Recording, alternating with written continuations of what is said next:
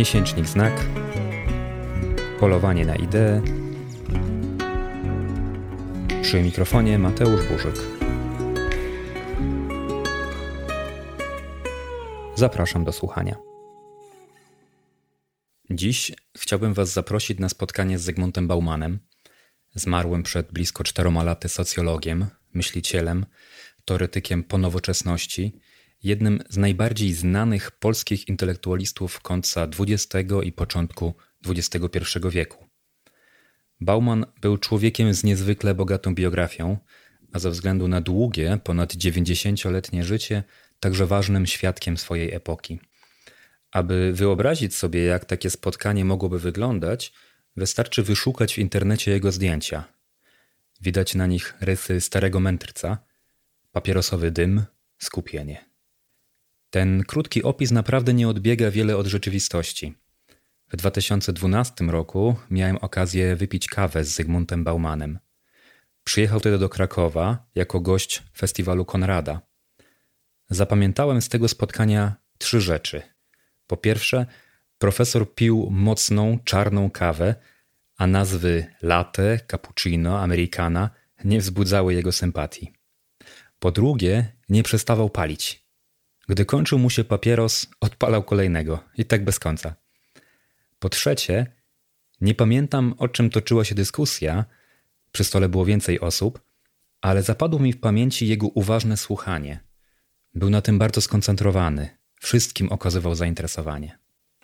Zygmunt Bauman nie jest autorem kilku książek. Wydał ich około 75, a wypowiadając tę liczbę, waham się, bo nie jestem pewien, czy to na pewno wszystkie.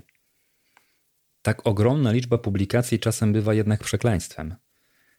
Myślę, że po części jest tak właśnie z Baumanem. Zamiast pamiętać dwie, trzy wyjątkowe prace, przychodzi do głowy masa tytułów, których niełatwo od siebie odróżnić.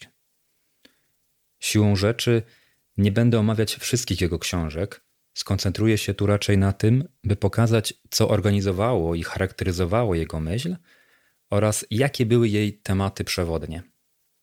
Ale zanim to nastąpi, opowiem krótko o jego życiu. Autor płynnej nowoczesności urodził się w 1925 roku. Jego rodzinie nie powodziło się zbyt dobrze. Ojciec próbował nawet z powodu kłopotów finansowych popełnić samobójstwo. Jako młody Żyd Zygmunt doświadczał wielu upokorzeń. Siedział w getcie ławkowym, dokuczali mu rówieśnicy. W 1900 1939 roku wraz z rodzicami uciekł przed nazistami do Związku Radzieckiego i tam przeżył wojnę, a do Polski wrócił wraz z uformowanymi przez Sowietów oddziałami polskiej armii. Następne lata Bauman służył w wojsku. Jego dywizja weszła w skład Korpusu Bezpieczeństwa Wewnętrznego, niesławnej jednostki zajmującej się walką z wrogami systemu komunistycznego. Z tą służbą wiążą się spore kontrowersje. Między innymi oskarżenia, jakoby krzyż walecznych otrzymał za zwalczanie tzw. Tak żołnierzy wyklętych. Przez co Bauman, gdy pojawiał się w Polsce w ostatnich latach swego życia, spotykał się z protestami organizowanymi przez środowiska narodowe. W rzeczywistości odznaczenie przyznano mu za zaangażowanie w walkach o wyzwolenie Kołobrzegu wiosną 1945 roku. Bauman został wówczas ranny. Niemniej fakt, że nigdy jasno i wyraźnie nie rozliczył się z przeszłością, u wielu budził wobec niego dystans. Jeszcze jako wojskowy rozpoczął karierę uniwersytecką. Szybko zdobywał kolejne tytuły naukowe. Na napisanie i obronę habilitacji wystarczyły mu zaledwie 4 lata. Kariera ta jednak została brutalnie przerwana w 1968 roku, kiedy to Bauman wraz m.in. z Leszkiem Kołakowskim i Bronisławem Baczką zostali w wyniku tzw. Tak wydarzeń marcowych, w których istotną rolę odgrywał antysemityzm, uznani za elementy wichrzycielskie. Zostali usunięci z uniwersytetu i zmuszeni do emigracji. Ich publikacje objęto cenzurą. Bauman wyjechał wówczas z rodziną najpierw do Izraela, gdzie spędził trzy lata, a następnie przeniósł się do Leeds w Wielkiej Brytanii, gdzie przeżył już resztę życia – zyskując jako socjolog i intelektualista światowy rozgłos. Paradoksalnie jego sława urosła dopiero po przejściu na emeryturę w 1990 roku.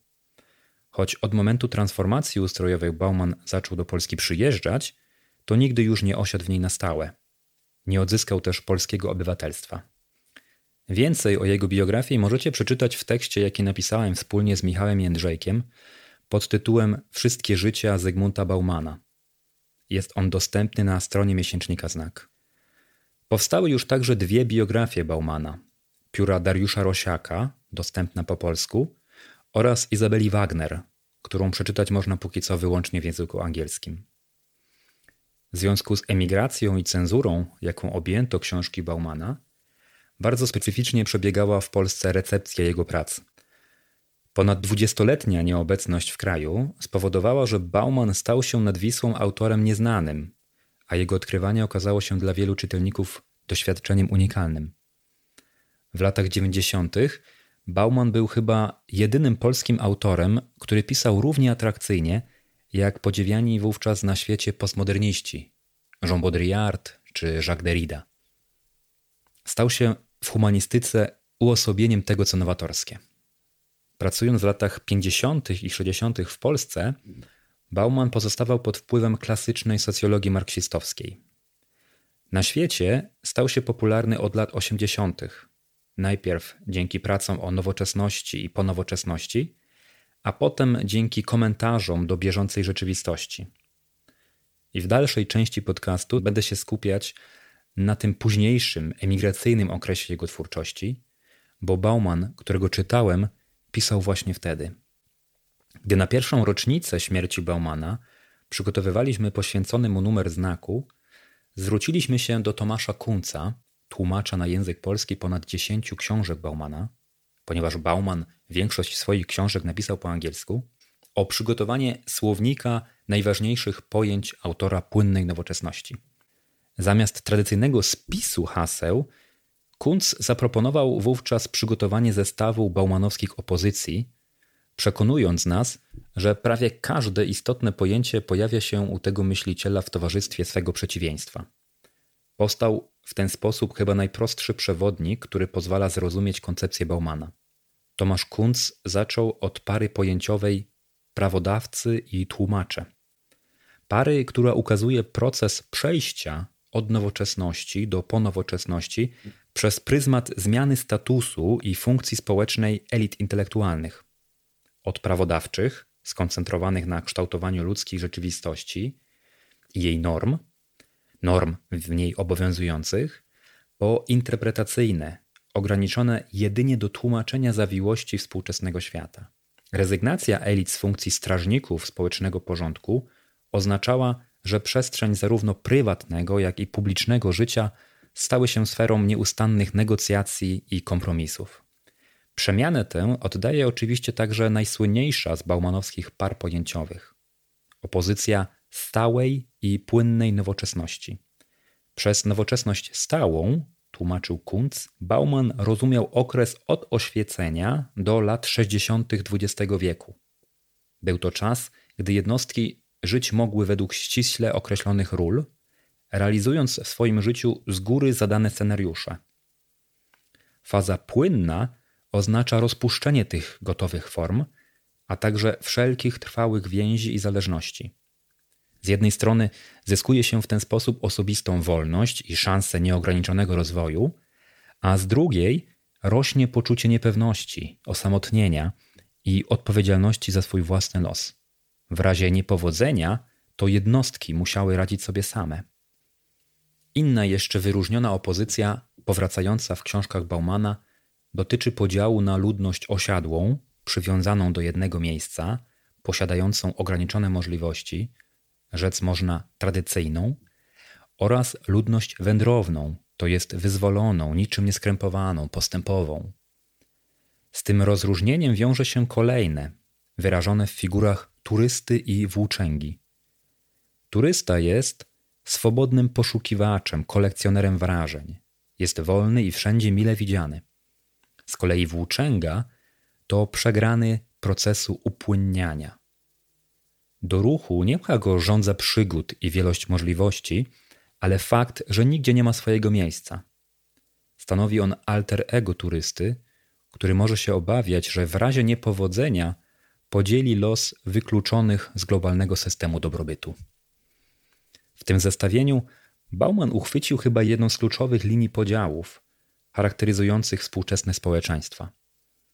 Głębokie wyalienowanie z jednej strony globalnej klasy biznesmenów, artystów czy naukowców, a z drugiej ludzi przywiązanych do tradycji i lokalnego otoczenia, którzy nigdy nie czuli potrzeby podróżowania.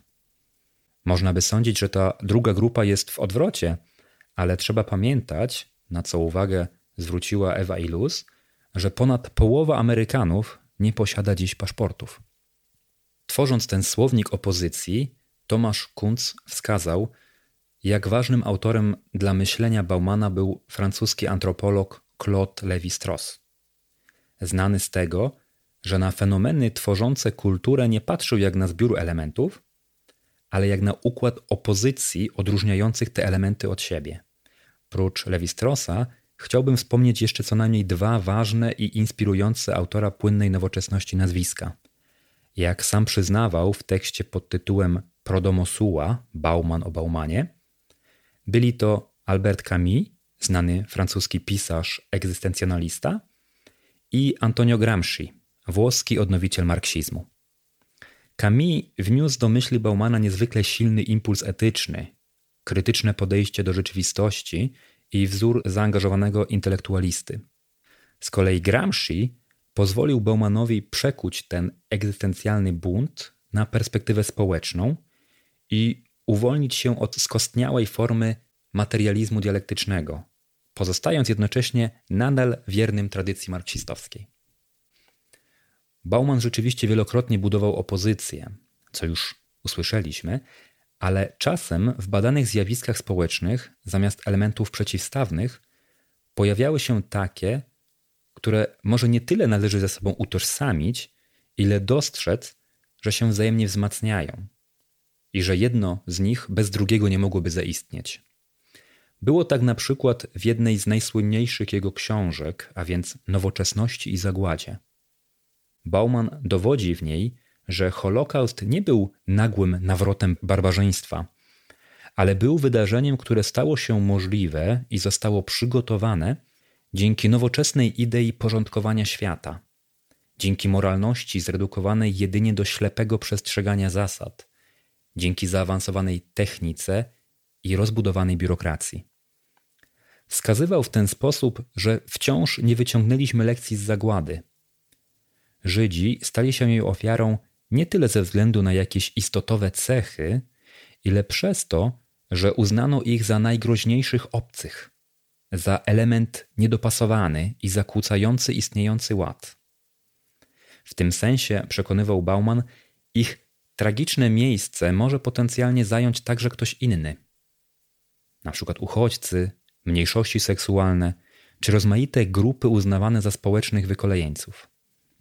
Na koniec chcę jeszcze powiedzieć, co mnie od zawsze najbardziej u Baumana ciekawiło. Mianowicie opis relacji przybierającej często postać opozycji między jednostką a wspólnotą.